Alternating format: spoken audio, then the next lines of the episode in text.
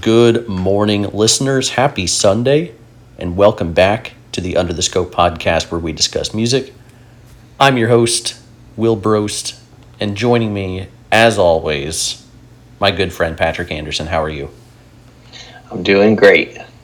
Great, great. And I'm really excited about our Q3 pod, which is always like I, I don't know, I get so excited for the for the third quarter especially. Yeah, it feels like, you know, we're deep into the year. Honestly, like quarter, quarter 1 can be a little slow sometimes just cuz a lot of artists don't release their stuff in January, February. Um, Right. But by now, and I wanted to bring this up. So, uh, as I was figuring out what albums I wanted to recommend today for our third quarter podcast, you know, um, I just kind of had the realization like we've been doing this podcast since 2015, 2016.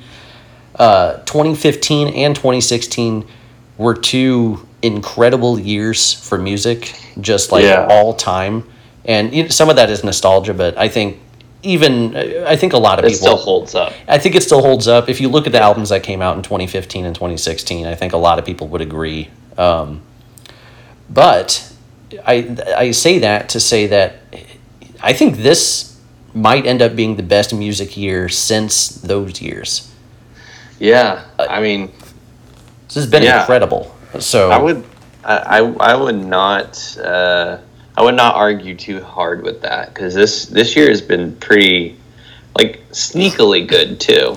Yeah, it doesn't have the one like again like 2015 had To Pimp a Butterfly and 2016 had Blonde like that are just obvious album of the year candidates for anybody. This year I don't think has that, but Yeah. it's looking like I'm going to have more nines and eights this year compared to previous years and maybe a 10 who's to say um, but yes. but yeah, I mean, just really from beginning to right now. I mean, the fourth quarter could completely just ruin the whole thing.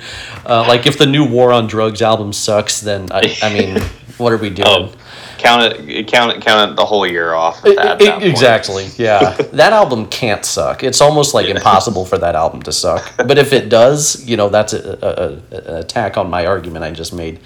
Um, Yeah. If the new Coldplay album somehow just just sucks, that would be Oh yeah, I was like, I was like, War on Drugs is coming out. Uh, if we get that Westside Gunn, Mad Lib, and then Coldplay, those are the three that I'm like really looking forward. hitter. Yeah, so the, the guaranteed. oh boy. Um, so yeah, so this podcast, uh, we're just going to focus on the third quarter. So albums released from July first uh, until September thirtieth, and uh, if we talk about.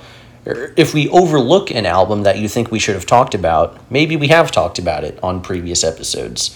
Uh, so you're like, Will, where's Donda? Where's Certified Lover Boy? You know, like, go check out the previous podcast. We have our thoughts there.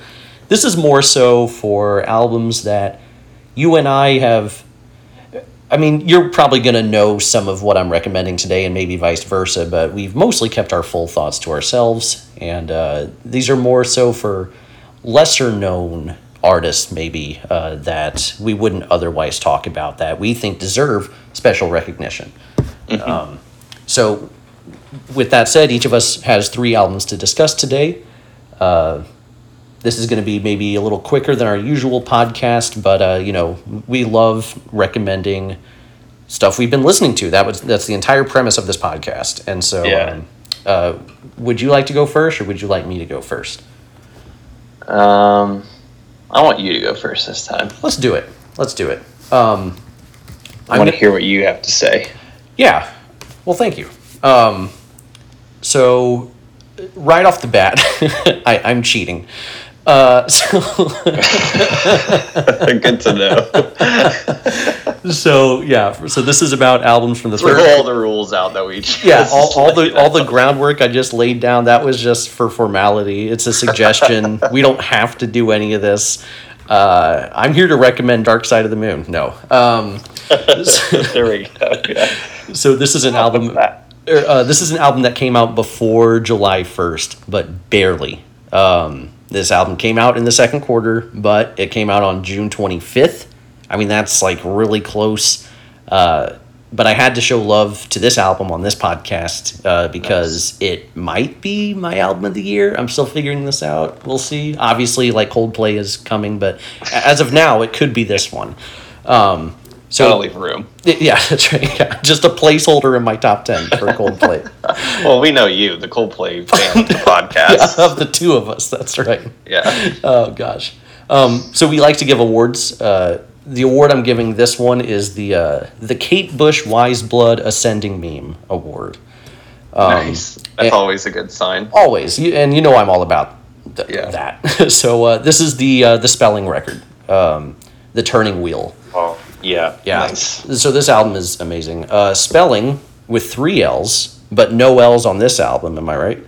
Um, Damn it. I wrote that down. Yeah, it's, it's in one of my bolded notes here. That one's extra bolded. Extra all bolded. caps and bolded. Yeah, I, I uh, was telling Patrick before the podcast, I bolded all of my notes, uh, which is to say, I may as well have bolded none of it because um, the entire point of bolding just goes out the window when you bold everything. I guess it's a little easier to read, maybe, but even then, I'm, I'm kind of debating that as I'm looking over. Um, so, yeah, Spellling. we have a podcast. I may as well talk about music at some point. Um, Spellling. No, this is this is just for me and you, like we said. Yeah, but this is just this is just banter. Yeah, under the guise of uh, music recommending. Um, so she's an experimental pop artist from Oakland, California, your neck of the woods, more or less. Local. I didn't know that. Yeah, uh, that's really cool. Uh, Nice. The Turning Wheel is her third studio album, and boy howdy is this album amazing, at least in my opinion, and uh, in the opinion of many other people. Um, you knew I would be all about this album, I think. Uh, not really a surprise there. It's Baroque pop, baby. I'm all about this stuff. Uh, it's just so magical and sublime and well arranged. Uh, I tweeted this, a, a take that got zero likes, so maybe I'm out on this. maybe I'm on an island here. Um, but I think someone could make like a musical out of this album. Like I think someone a lot more talented than me could take the content uh, and themes of this album and somehow make some sort of musical or theatrical production out of it. Um, it's an hour long record, so it has a great amount of material to work with. Uh, the record already has some whimsical, musical, theater esque moments on it uh, as it is, uh, such as songs like The Future or Awaken. Uh, the record is like epic and grand, but it doesn't feel like it goes on for too long or anything like that. I mean, it's it's 30 minutes shorter than Certified Lover Boy, so that's you know it certainly doesn't go on for too long. Uh, it's so it's a full project and not just in the length, but also in the the content provided. Everything feels fully fleshed out. Uh, the instrumentation is full and often colorful. It has, you know, everything from pianos, uh, guitars, uh, strings, synths, horns. You know, I love horns.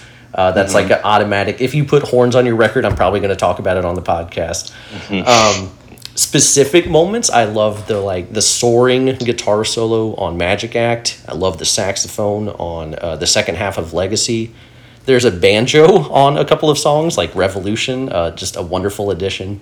Nearly every instrumental on this album feels fully fleshed out and distinct from each other uh, in some way to create kind of this whole experience. Um, there are subtleties to this instrumentation as well, uh, and that adds to the replay value.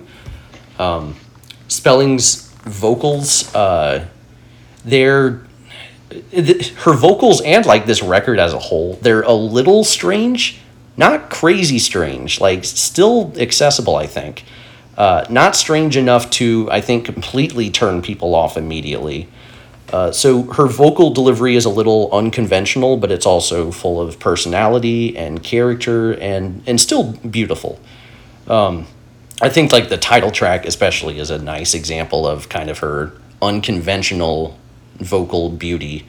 Um, and I think the song Emperor with an Egg uh, showcases Spellling's like willingness to get creative with her vocal delivery. It's kind of all over the place. Um, side note on Emperor with an Egg, just the best song about a penguin maybe ever composed. just it's just amazing, um, and exactly the kind of song I want on a Baroque pop album. Um, Yeah. so yeah, Baroque pop. Uh, this is Kate Bush, Weyes Blood, Ascending Meme Award. Uh, this album is just stunning, and heavenly, magnificent, enchanting, whatever adjective you want to use for that. Uh, so it's certainly a Baroque album, but it doesn't forget to be pop as well. Like the melodies are consistently memorable. Uh, I sing along to this album a lot. The choruses are often pretty catchy. Um, you know, a little strange here and there, as I said, but certainly accessible. Um, risk taking, but not like alien, alienating or anything like that. There's just so many amazing songs here, dude. Uh, Yeah. My only complaint song wise is that I wish the closer, uh, which is called Sweet Talk, uh, I wish it kind of tied things up a little better. It's kind of this grand experience overall, and then, you know, the closer's my least favorite song here, and it's not really the epic send off I wish we would have gotten. Uh, my my other kind of complaint about the album as a whole is that you know I, I enjoy the themes about nature and love and anxiety, um, but I wish we got more lyrically. Like thematically, I like this album, but the lyrics themselves don't always like sell those themes as much as I think they could have. I think there was potential there, but those are pretty like minor complaints. This is an incredible record. Um, I haven't even mentioned like Little Deer or Always or Boys at School, which are all just amazing for completely different reasons. Um, this might may sound surprising. Uh, I was recommended this album by Anthony Fantano uh, because he gave Yeah. this album a ten, and of course, when the ten happens, that's like every music nerd goes out and listens to it like the Yeah. next day. Um, and so, while this is certainly in contention for my album of the year, uh, I'm not quite at a ten at this time. I, I think if it was a ten, then I would feel that it's like certainly my album of the year right now uh, because I haven't given out a 10 this year, as opposed to its current status as like maybe my album of the year. So I kind of think I, I'm a little less than a 10. Um, but yeah, shout out to Spellling. Uh, I'm giving The Turning Wheel a 9 out of 10. It's really good. Fantastic. Yeah. You've listened to this, right? Yeah, I've listened to it. Yeah, it's it's really interesting. Yeah. Um, yeah, I think it's. Uh, I'm. I, I do really like it. I'm not as like you know, mind blown about it as I think um, everybody, pretty much everybody else seems to be because it's like crazy uh, well received across the board. Yeah, it's like top 15 rate your music, or, you know, I mean, just everybody seems to love this album, uh, except Yeah. for Pitchfork, who is having kind of, of a weird year if you look into it. But uh, Yeah, I know they've been like really. Like, I Yeah. don't know what's happening over there. yeah, I really don't understand. Like, I, I got to go through their best new music and see what exactly they've done, but I feel like they've missed on like the records everybody is talking about. So, Yeah, I don't know. Oh, probably a few that we're going to talk about here too. absolutely. So, Oh, there's another one that I think they totally missed on, but uh, you know, we'll get to that later. Um, yeah, but yeah. I thought I thought that album. Uh, I I think that it's. I mean, I think it's great, yeah, nice, very nice. and I think it definitely deserves a place in my top fifty at this point. Okay, um, awesome. Yes, Yeah. Uh, So good to hear. But yeah, awesome. nice. I, I'm.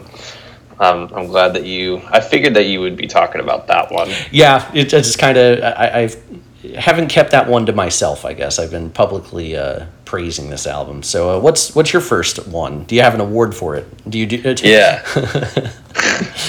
Are you doing the do. awards off the top this time?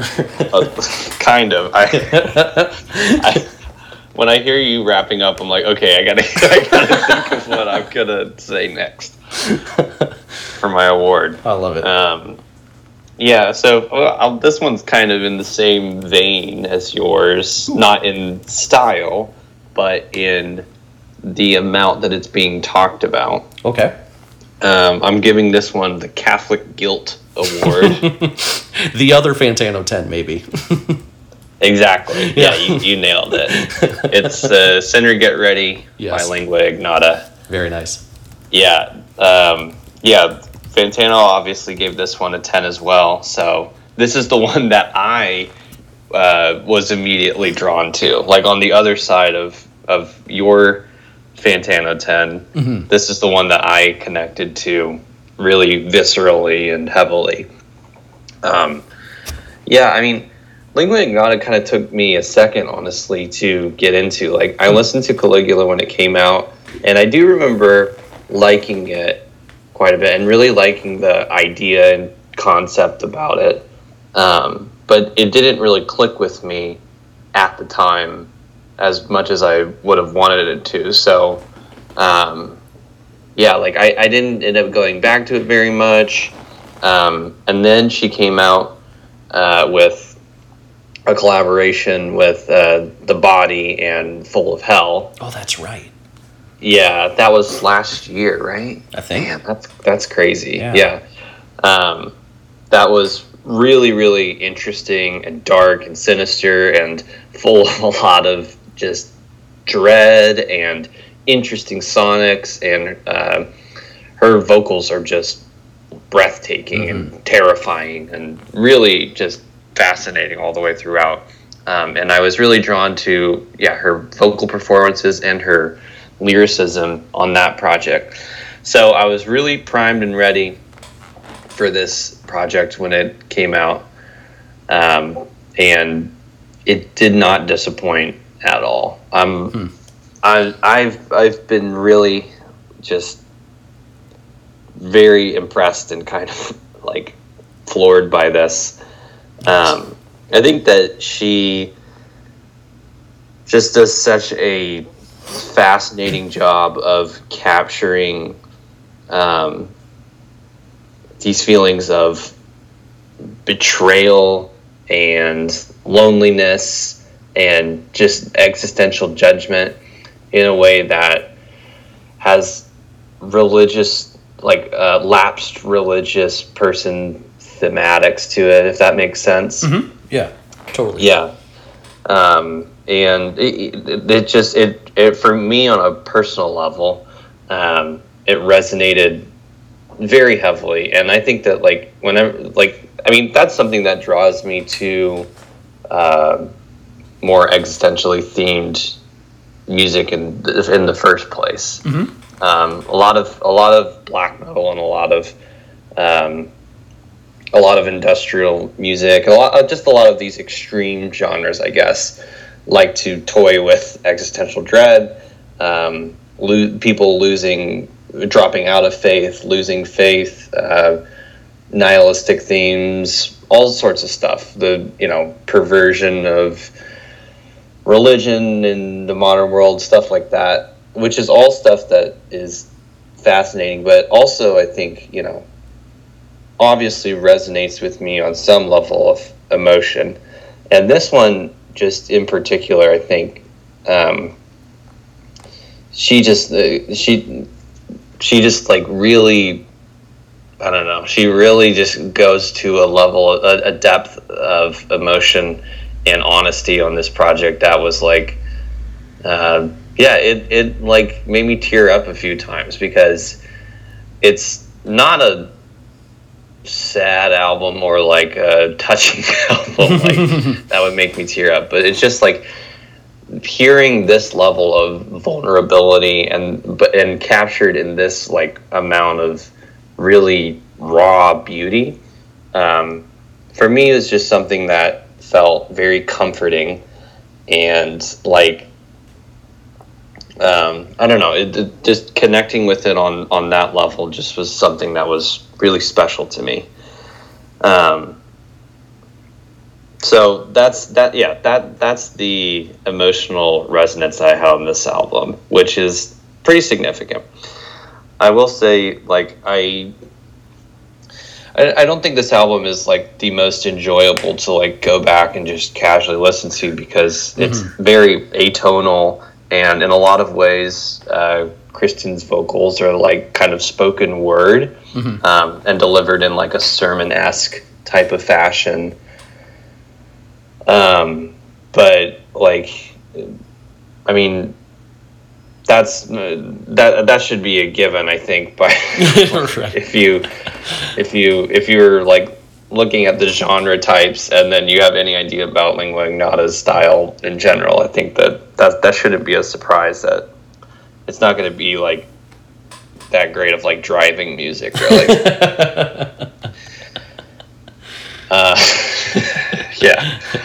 So anyway, yeah, this this album is just a kind of a, a really great manifesto on what it's like to just feel completely isolated and rebuild from the ground up. And Kristin has like such an interesting perspective on this stuff that like you know and as a as a woman and, and like the things that she's experienced on her own and the the trauma that she discusses on this album are things that um, I you know I can't relate to on a yeah I, I mean I, I can't relate to like that level of stuff but like um, the way she lays things out the way she discusses it in such like raw emotional detail is like it resonates in a way that like really makes me feel empathetic and like I'm really gaining some level of insight into um, her experience. Um, yeah, so uh, in, anyway, yeah, this album is great. I'm I'm I'm just I'm loving this album. I think that it could be an album of the year contender for me for sure. Nice. Um, I think that, like I said, it it's one that I don't go back to as often, but and you know it, it can be a little bit lengthy, I guess, in certain ways too. But mm. overall, I think the just the gut punch is worth it, and um, I really enjoyed like what she said about this album. Um, I'm gonna read a little a yeah. little synopsis that she said about this. Um, so she gave I she said I gave my oh wait sorry here let me start out this part. Um, Sinner get ready, in which I seek but fail to find God in God's own country, in which I find betrayal and abandonment, fear and loneliness and judgment. I give my pain my pain a place, and the place is named Pennsylvania, and the and the record unfolded in tandem with the pain, and the landscape entangled me further. I agonized over how to give my pain to the music, that the music might take it, and that the result is something that doesn't sound like anything, including what I have sounded like before. I I think wow, that that cool. like synopsis of things and the especially the part of her talking about how she agonized over how to give her pain to the music and that the music might take it is like something that's really telling on how carefully crafted this project is. Um, because it's like that idea of like agonizing over how to tell your story or how to properly place your pain in a way that is respectful to it and also reasonably accessible and not so abstract that people just can't really get what's going on um, is I think basically the crux of a lot of creation in music. Hmm. Um, so for her to like recognize that on a project that's this breathtakingly special is uh, something that I, I don't know. I just thought that that was a really cool thing to say, and I think that this project is just. I haven't even really talked about the music. I've just been talking about mostly how like um, emotionally like beautiful this project is. The music is like really gorgeous on this a lot of times. There's a lot of um, evangelical type of chorus work, like very angelic and very Catholic heavy themes of, of music. Um, I think that's part of the reason why it resonated with me sonically at first too, is because those sounds are very familiar to me um, in both good and bad ways.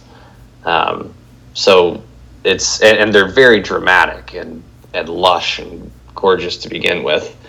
Um, but she also like cuts through with them with like these sharp um, strings and these just and like deep, deep like uh, drums, dulcimer drums. Um, yeah, it's very sporadic and paranoid and freaky, but beautiful and strong and really makes really really leaves me with a good feeling. So this is a very solid nine out of ten. Awesome. Yeah, I, I figured you'd have it. Uh, I I gave it a couple tries, and um, I think stylistically, I'm just not there yet. But I respect the hell out of her as an artist, and Yeah. uh, I felt a lot of like what you felt as well. Um, but yeah, another one that like, you know, a- as uh, what do you want to call it? I guess like uh, confrontational as it may seem like it is. A, a lot of people seem to love it. It's like top five Yeah. rate your music right now. Uh, obviously, the Fantano ten. Uh, another one that Pitchfork didn't give best new music to. Yeah, I know. but uh, yeah, awesome Yeah. pick. Love it. No, I yeah, um, I, I, I she does. I, I think Lingua Ignota takes a little bit of getting used to for sure. Yeah, yeah. Especially if you're not somebody that generally likes to, you know, listen to industrial or metal or something like that. Um, but I think it's totally worth it if you, you know, just sit down and give it a try. Um, you might at least find some sonics that are interesting in it because it's it's pretty unlike a lot of stuff out there right now. Yeah, no, definitely worth a shot. Um, and speaking of um, kind of possibly polarizing records that are worth a shot, regardless. Um, my next one, I'm calling the uh, Yes. yeah the uh, the best post hip hop album of the year. Oh yes. Um, and that's of course the uh, the Injury Reserve record. Uh, by the time I get to Phoenix, uh, so Injury Reserve Nice. is an alternative hip hop group from Arizona. Uh, by the time I get to Phoenix is their second studio album, and unfortunately, excuse me, it is possibly their final studio album. Uh, though member uh, Stepa J. Groggs appears on this record from time to time. Uh, he sadly passed away last year. Um, if this is their last studio album, uh, Injury Reserve went out with a truly groundbreaking record. Um, I use the term post hip hop because it, it's hip hop, but it really stretches and challenges that description. Uh, hip hop albums as boundary pushing as like Shabazz Palaces' Black Up or Death Grips' Ex Military or Danny Brown's Atrocity Exhibition. They don't come around very often, um, but I always appreciate when they do. Uh, even by like the standards of Injury Reserve, who, you know, I said this was their second album, but they've had a few mixtapes prior. Uh, so they had kind of an established sound. Even by their standards, by the time I get to Phoenix, is like out there. Uh, this is certainly unlike their previous work and basically unlike anything I've ever heard, with the exception of maybe clipping. That was like the closest comparison I could find. Um, Injury Reserve's earlier work was also creative, but in ways that were more lighthearted and fun and accessible. This is not at all like that, uh, which I did not expect. Um, so, kind of like the Lingua Ignota, uh, I could totally understand someone listening to this album and just hating it. Uh, But I think it deserves a fair shot anyway, because I think it's an experience worth experiencing. Um, this is a dystopian and existential album about aging and death, climate change, the internet, pretty much everything that has made the past couple of years tough for not only Injury Reserve specifically, but for us in general. Um, I actually really love some of the themes and concepts on this album. Uh, Knees, for example, uh, is a song about well, the chorus, you know, knees hurt me when I grow. That's a tough pill to swallow because I'm not getting taller. So it's a song about literally growing, physically aging, but it can also be interpreted as a song about feeling pain in general, but not actually growing from it, which I think is relatable, uh, to say the least. Probably my favorite song topic or concept or what have you, maybe of the year, is on the song Top Picks for You. Uh, It's a song about how, like, even though a loved one has passed, uh, they still exist in this digital world due to algorithms. So, like, much of the song is about how, you know, presumably they're speaking about Groggs, but, uh, you know, he is he is gone, but he's still here in a way because streaming services are still recommending shows to him. Uh, you know, there, there's kind of a moment where uh, Ritchie with a T is rapping, and he uh, you know he's on Netflix or whatever, and he sees this show, and he's like, oh man, he would have really loved that song, you know, or that uh, that show.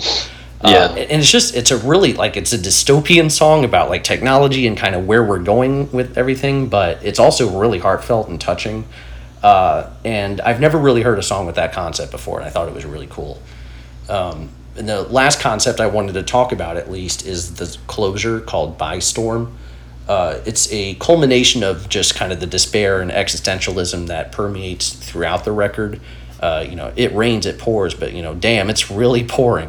Uh, Yeah. You can kind of you can hear how much like injury reserve has been through lately. Um, but the song leaves us with a somewhat hopeful message. They say you know the show must go on. You know, it's like it, it- this all sucks, but um, you know it, we can carry on. You know that that's really all we can do, but we we can do it. Um, so it's a nice little wrap up.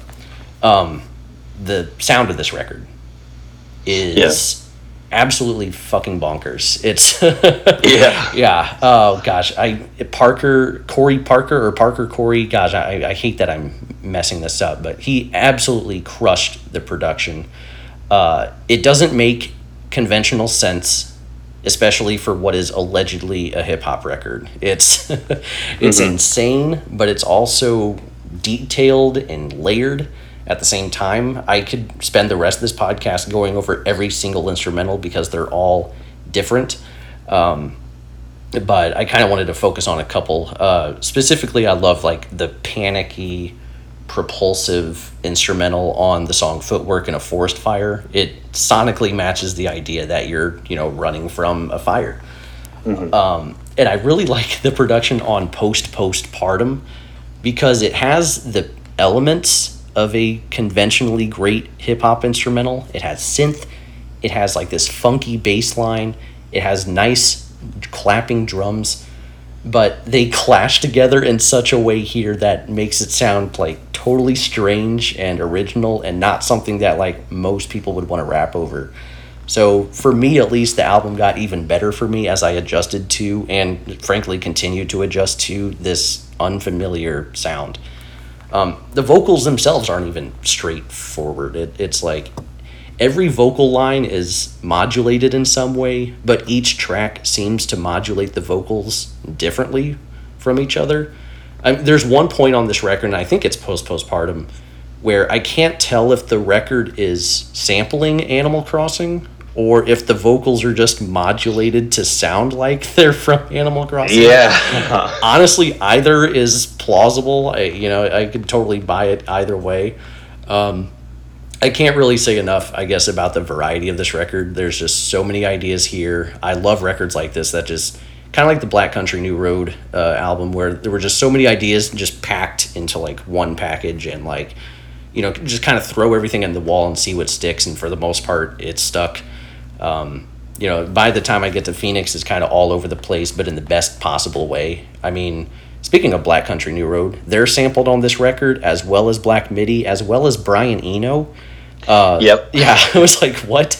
So I never really knew what to expect from track to track, but it all feels like it belongs here anyway. Um, side note, sick album cover that sells this like sci-fi dystopian angle that I think the record is going for. Just Yeah. freaking awesome. Uh, slight negatives are that the vocals are a little too buried or indecipherable for my tastes. And uh, the back to back combination of Ground Zero and Smoke Don't Clear is good, don't get me wrong, but it's like a, I think it's a small step down from the remainder of the record. But man, this album is difficult to explain. Uh, like I said, it's an experience. Like I said, it's a polarizing one. Uh, the purpose of this podcast, as I mentioned earlier, is to uh, recommend albums and music that we're listening to. And I only know like a few people that I would specifically recommend this album to because it would match their taste. Uh, but in a way, I'm recommending it to everybody because, like you said with the lingua ignota, it's it's worth an honest listen. Uh, so yeah, shout out to Injury Reserve. Uh, rest in peace, Groggs. Um, I'm giving by the time I get to Phoenix a nine out of ten. Another nine. Nice. That is awesome. Yeah, yeah. It's just so it's just so good. I mean, Yeah. It, it one once again, Pitchfork screwing up. I think they gave it the the old seven point seven or something like that. I'm just like, Yeah. what are we even doing here?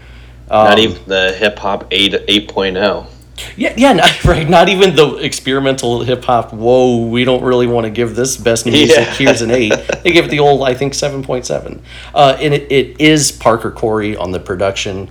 Uh, I wanted to get that right. So um, yeah, that's that's injury reserve. I know you listened to this record. I know you really liked it at least on the first listen. So Yeah, I'm I'm I'm really fascinated by that album. I think that it's pretty amazing. yeah, it's it's so it's just so good. It, it's, Yeah. yeah, It- Like, it- yeah, like like you said, I, I really haven't I haven't heard very much like that at all. It's pretty pretty nuts to like even in the world of experimental hip hop to make something that distinct. Right, like their first album, they were doing songs with uh, Amine and uh, Mhm. Dram, and uh, like I love that album, and I really like those artists. But like the only feature on this album is Zelooperz, who is Right. so completely just like you can tell just based on that how much they've really gone into this experimental rabbit hole. So uh, if they do anything in the future, I highly look forward to it. So Yeah. anyway,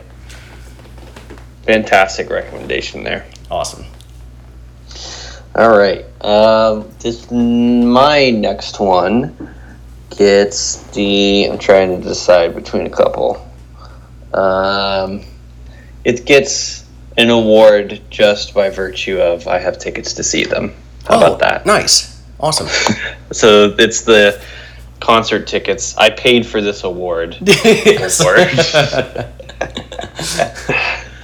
Uh, yeah, I'm actually. I think I'm gonna go see them. I think it's next weekend. Actually, hey.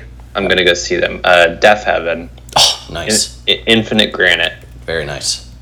Yeah, this one's actually been kind of polarizing. Um, I mean, Deafheaven has been kind of polarizing in the metal community for a while anyway. Mm-hmm. Um, but this one, even amongst Deafheaven fans, I think has been super polarizing because they're no longer a metal band. How could they? Unfortunate. Well, they never were. I was just gonna say, man. They're the one the hipsters like. Yeah. yeah, they've gone. No, I, I'm sure the Deafheaven still has some uh, some black metal project in them somewhere down the line if they wanted to. And there's plenty of metal tinged elements um, all over this project. Um, but pretty much, as far as the album is concerned as a whole, it's a shoegaze album yeah. and a pretty vibrant one at that, honestly. Mhm. Um, yeah, so I'm assuming that you've listened to this album. Yeah, I like it. I think it's. I think it's cool for sure. Nice, Yeah. nice. I'm glad. I'm glad to hear that. Yeah, Yeah. I've I've been really loving this album. Um, I know that like I do get some of the complaints um, that people have had about you know it kind of sounding very similar in some ways from track to track and Mm. feeling like um, it, it doesn't really give that level of catharsis in some ways maybe but honestly like when when it hits it's like some of the best stuff that i've heard all year long um, tracks like the gnashing great Mass of color lament for wasps like those are some of the most um, like cathartic tracks that I've heard Deafheaven put out, and some of the most cathartic tracks I've heard all year long. Um, I I just love the build up. That Deafheaven has always been really great with this um, idea of tension and release in their music. Um, and going full shoegaze with it, I think, has really helped them, um, especially on the release aspect of things.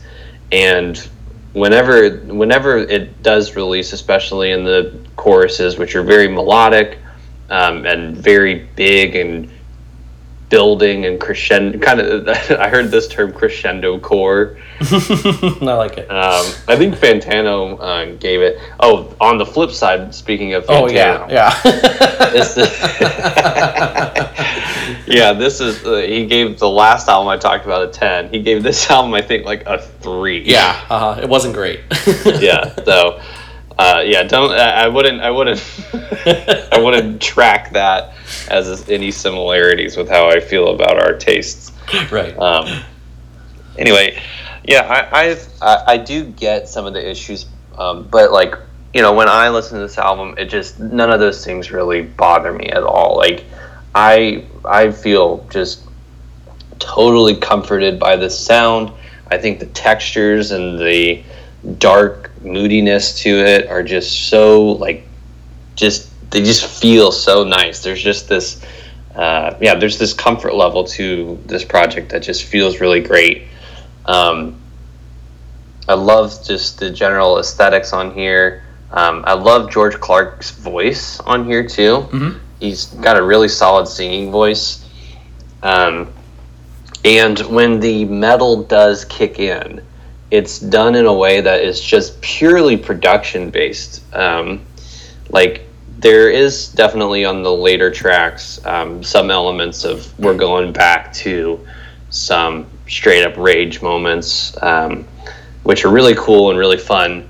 Um, but for the most part, there's this just element of using screams and using the harsher guitar work as texture and using it more as like ambience um, to provide some yeah it, it really leans fully into the shoegaze element of just cloudiness and formlessness. And that you know applies to even heavy elements like the black metal side of this project uh, or black metal vocals. There's not really any other instrumental black metal moments on here.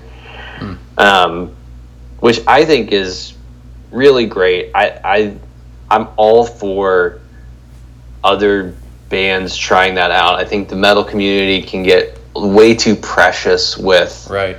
um, when you're using metal, it needs to be for metal's sake. Um, and if you're adding melody and any form of like beauty, I guess, to your project, um, that's when they get kind of upset. But using like those sounds, those really harsh, intense sounds, metal has the, one of the most distinct um, aesthetics of any genre out there. So for for people to use the aesthetics from metal in production elements um, for a project that doesn't necessarily reflect being a metal project is, I think, a really awesome thing and something For that sure. the metal community could really benefit from Yeah, too. I think that we need a little bit of sunniness in the in the metal world. That would be really nice, honestly. Yeah, it helps the genres, uh, you know, blending and evolving, and you know, I think it's, I think that's always a good thing. Yeah.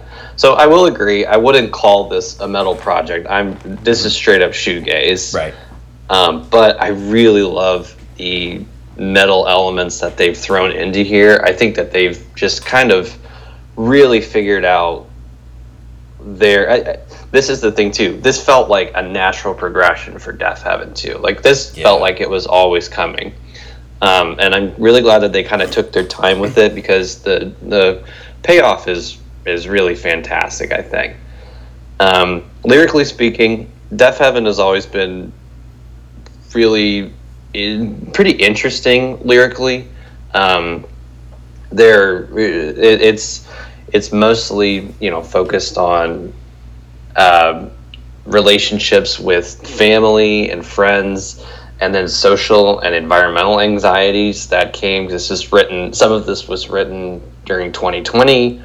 Um, so there's a lot of you know immediate reactions to what they were dealing with and what we were all dealing with over the past year. So, you know, basically for me at this point, if you're writing about the past year in a way that is uh, like emotionally engaging, I'm immediately going to be hooked in some way or another.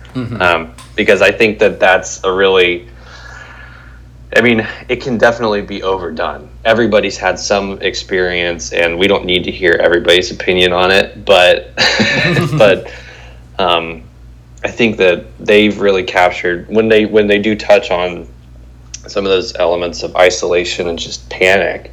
They really do a really great job of it, and uh, yeah, this album generally leaves me feeling emotionally like I've kind of uh, gone through like a really satisfying uh, workout or therapy session or something like that. Mhm. I feel like energized afterwards and I feel hopeful, but I also feel like there's been some level of like really nice reflection on you know it's okay to be kind of stuck in the dark for a while um, and i think this album is a a really comforting album to listen to when you're stuck in the dark um, Hmm.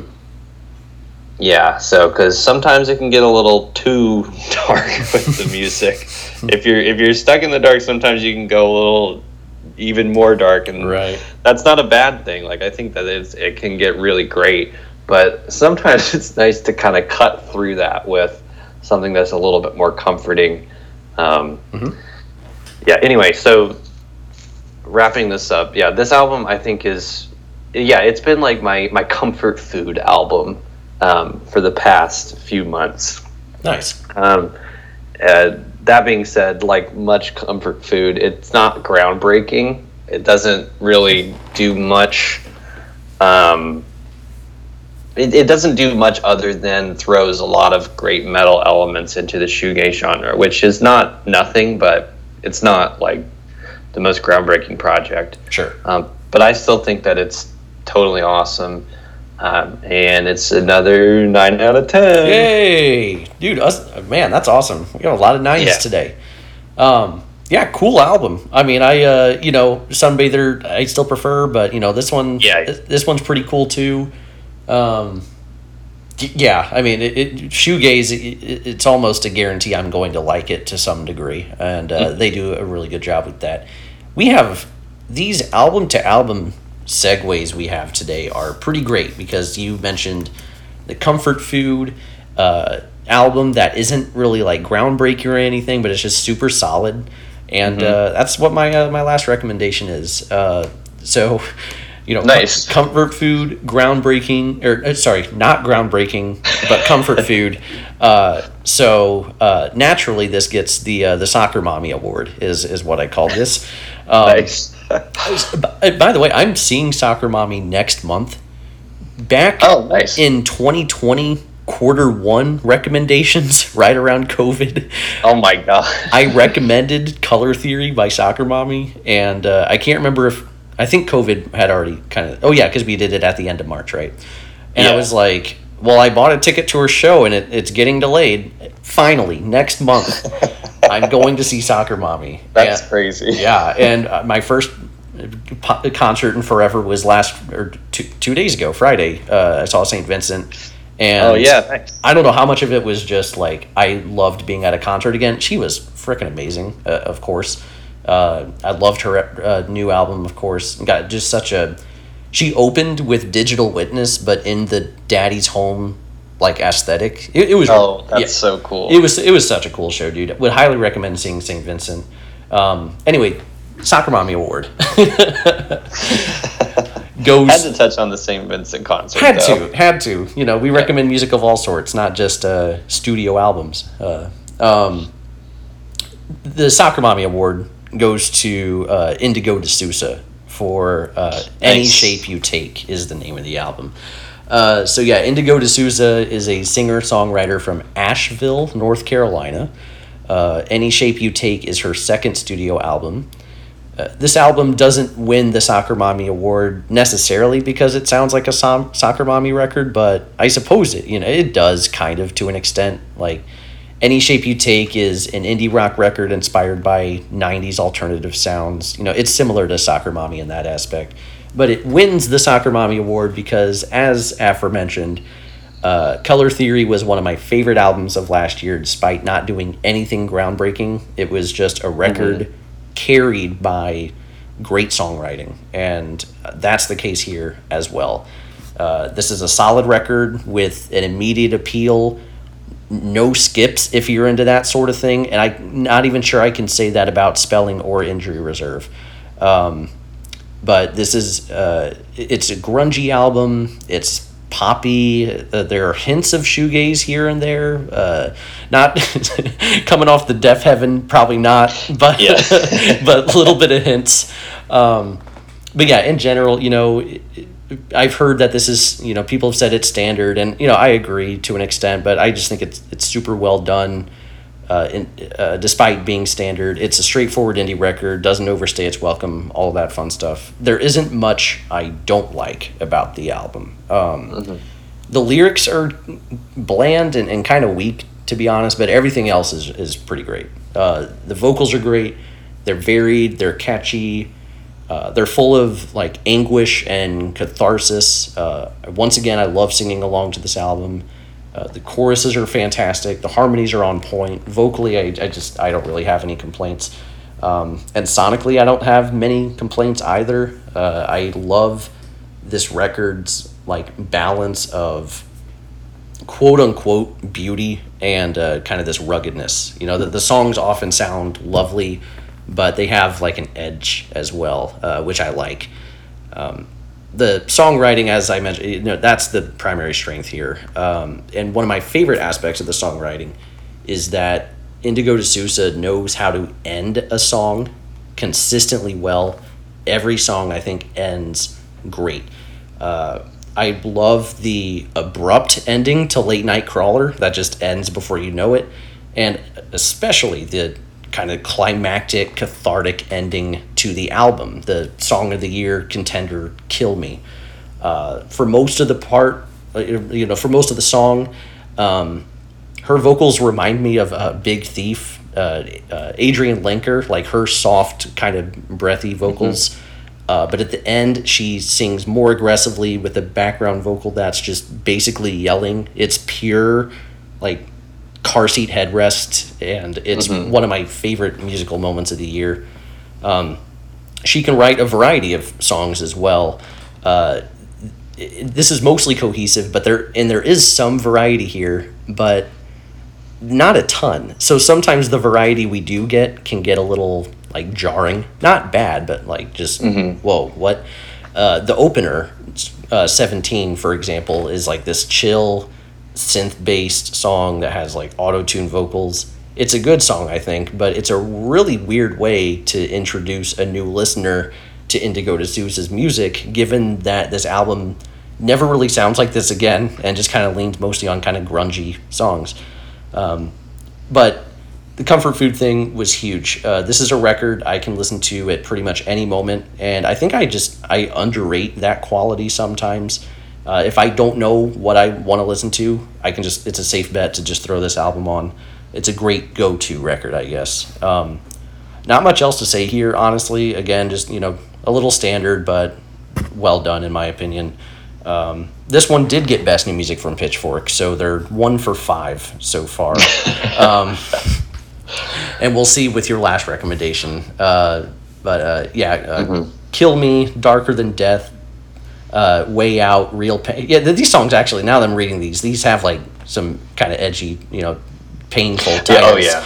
Yeah, yeah. Uh, late night crawler the, there's just there's a lot of good songs on here dude. So uh, yeah shout out to indigo souza uh, i'm giving any shape you take an 8 out of 10 it's not on that like nice. 9 out of 10 tier but uh, love it. It's really good. And um, I just kind of wanted to shout out to, you know, we're only doing three, but like once again, great quarter, great year. So shout out to Little Simz who put out a great record. Uh, shout out to Ka who put out a record, which is to say, yep. you know what it sounds like already, and it's great. Because yep. yeah, so there, there you go. Um, so yeah, that one's just a guarantee. Just like, a guarantee. Like Ka puts out an album, so consistent. Yeah, consistent and like consistent. I know what's going to be great about it, and it's going to make my top fifty because it's Ka, and he always does. And uh, yeah, um, just bars galore, just incredible. But um, and shout out to Little Simz, who I think is at number one on the Rate Your Music right now. So uh, her album had a lot of uh, like oh wow. Yeah it's really good. A lot of uh, variety on that. There's themes. It's kind of conceptual. It's super cool. But uh, anyway um, I recommended five albums already. You still need to recommend your third one. So. Yeah. All good. I mean, I, I, I, I, love getting those recommendations. So there you go. Nice. Um, nice work. Yeah. This one is uh, the award for this one is uh, the only album out of these three Okay. that I've actually got bought on vinyl. Hey, nice. Okay. so of these three, the one that you've gotten on vinyl. That's that's very nice. You so the last award was you paid for this award. Uh, you did so this time as well. So far, Lingua Ignota not getting any of your compensation, but Def. Heaven, Deafheaven is, and so is this next artist. Yeah, which is funny because you know, spoiler alert, this is actually my least favorite of the three. but it was the only one out of the three that I found in the in the store uh, when I went shopping for vinyl a couple weeks ago. That's how it be sometimes. Yeah, so uh, this is the new album from Low. Oh yeah, dude. Yeah, great. Yeah, hey what? Um, by the way, speaking of uh, your last album, Indigo to D'Souza's album, fantastic album or art on that one. Yeah, Like, yeah. really great. This one, very different, but still, honestly, some of my favorite album art of the year so far. I think. Um, just a really bizarre, like TV static um, type of screen with like a weird concaveness to it. Like it's so fascinating to look at, um, and it very much fits with the aesthetic of the of the album sonically. Um, so you know that Low was you you know this. Oh, I don't yeah. know if everybody listening knows this, but hopefully um, that they made my number one album of the year in 2018. Yeah, Ah. low Duh. placed pretty high on your list there, didn't they? Hey, how about that? All right, all right. Who would have thought? Uh, Yeah. That's it. That's all I gotta say.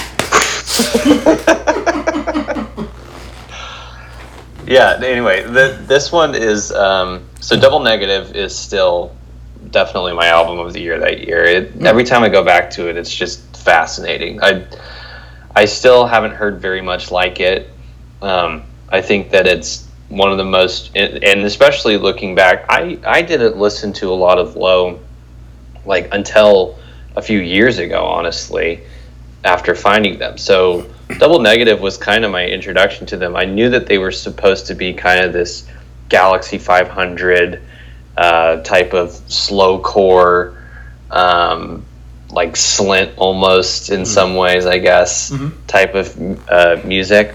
Uh, but yeah, they're very like very downbeat and very uh, sad bedroom indie. I think um, for most of their career, and the past few albums have been a drastic departure, which is really cool to see in retrospect.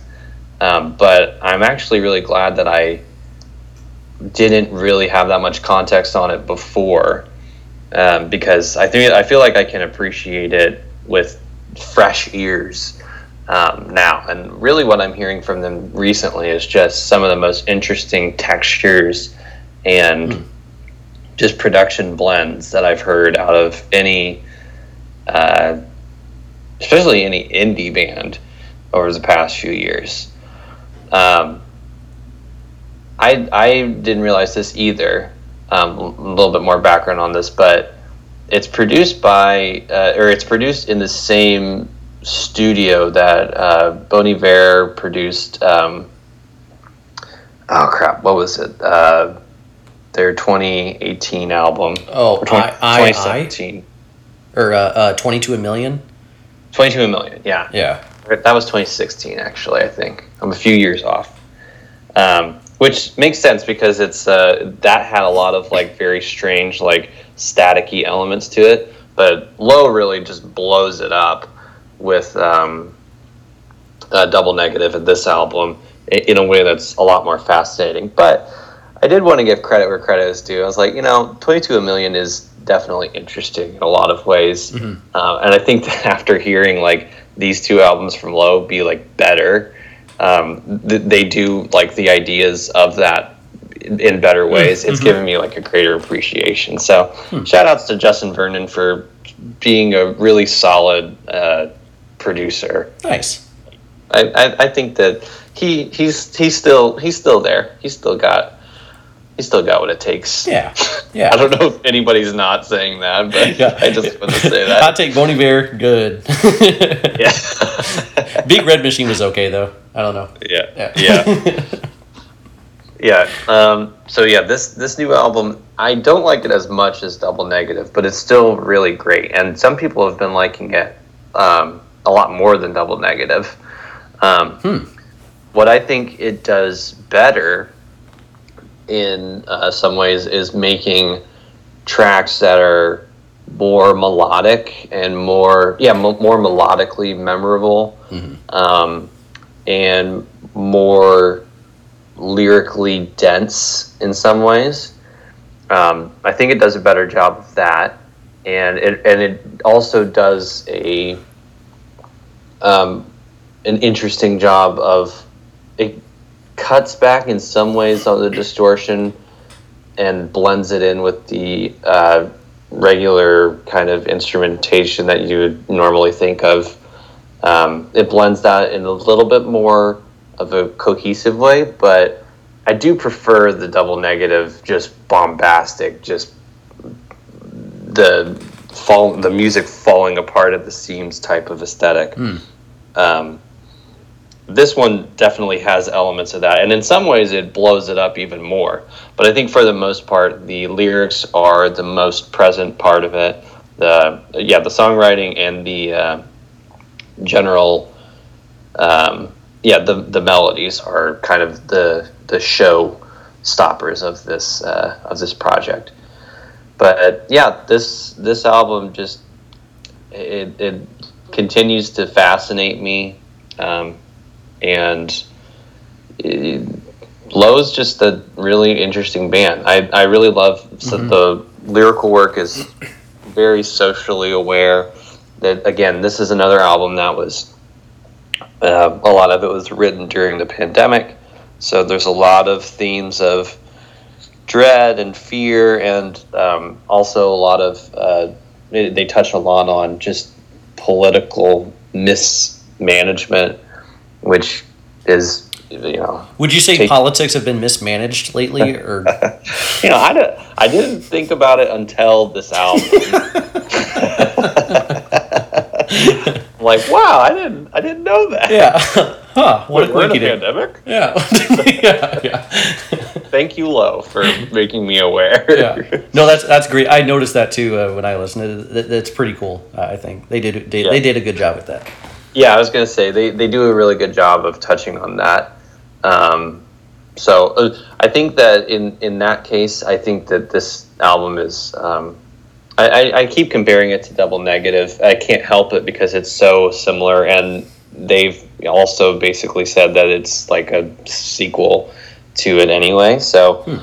Um, I really do appreciate the variety of lyricism and thematics on here, um, but I just prefer the more conceptual nature, the the more yeah, the more conceptual nature of what Double Negative was and the darker side of it. Um, this one does have some sinister elements to it, but ultimately, I'm I don't know. I feel like I'm talking too negatively about it. Double negative. Uh, yeah. Sorry, I had to like quickly sneak that one in. yeah, yeah. Um, yeah, this this album is great though. It's um, it's really fascinating. I think that this is a great uh, introduction into that series of albums that they've done um, because it's a little bit more accessible in some ways. Um, tracks like "Disappearing," "White Horses," "Days Like These" are really great, um, interesting tracks that have a lot to offer with melody and production hmm um, yeah, I'm. I really just love this. I hope that they keep they keep going with this um, this style. Maybe take it even further. Um, I'd love to see a harsh noise project out of Low. Oh yeah, That would be fascinating. That'd be interesting.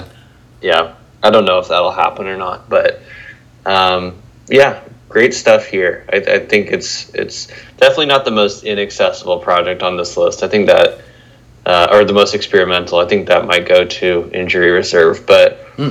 um, I would put it maybe a maybe on par with like the lingua ignota as far as uh, experimentation, and I think that it captures it pretty much just as well. Um, but this is a solid eight out of ten for me. Love it. I um I think this album is really good, and uh, I don't know if it's better than Double Negative.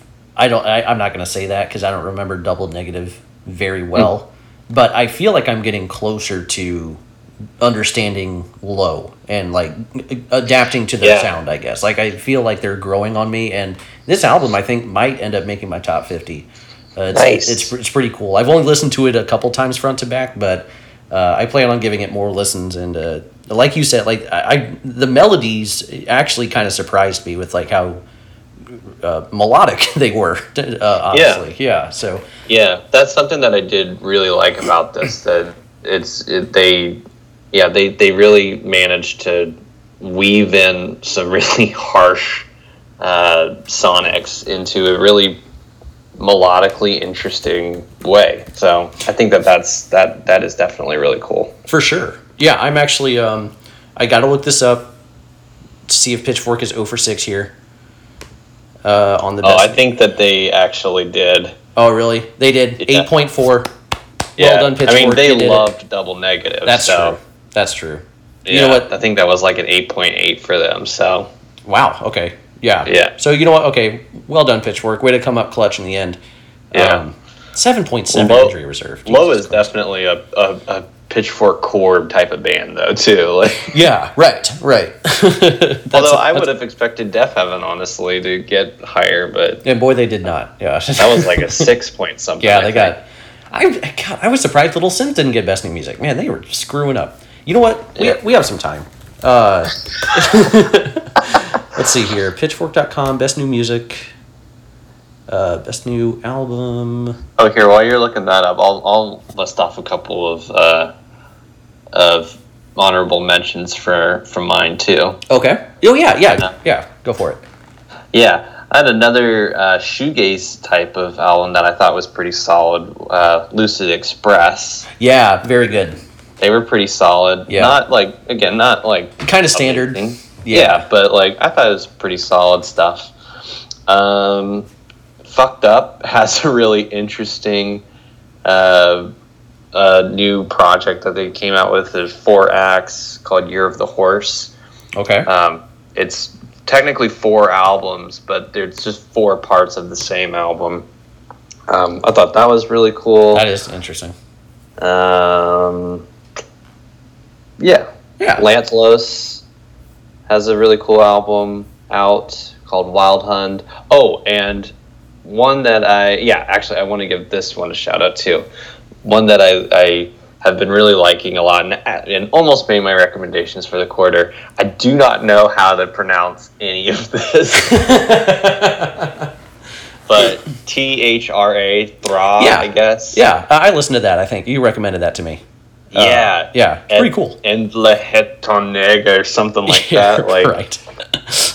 it's it, I, I, I don't I don't know. I look on my Twitter. Yeah. and I, I have it. I have it like recommended there. But um, really cool like Dungeon Synth album that I Yeah. actually been liking a lot. So It's pretty cool. And, and it, on that, shout out to our Twitter accounts at Will Bros and at Patrick Ander Son with a U.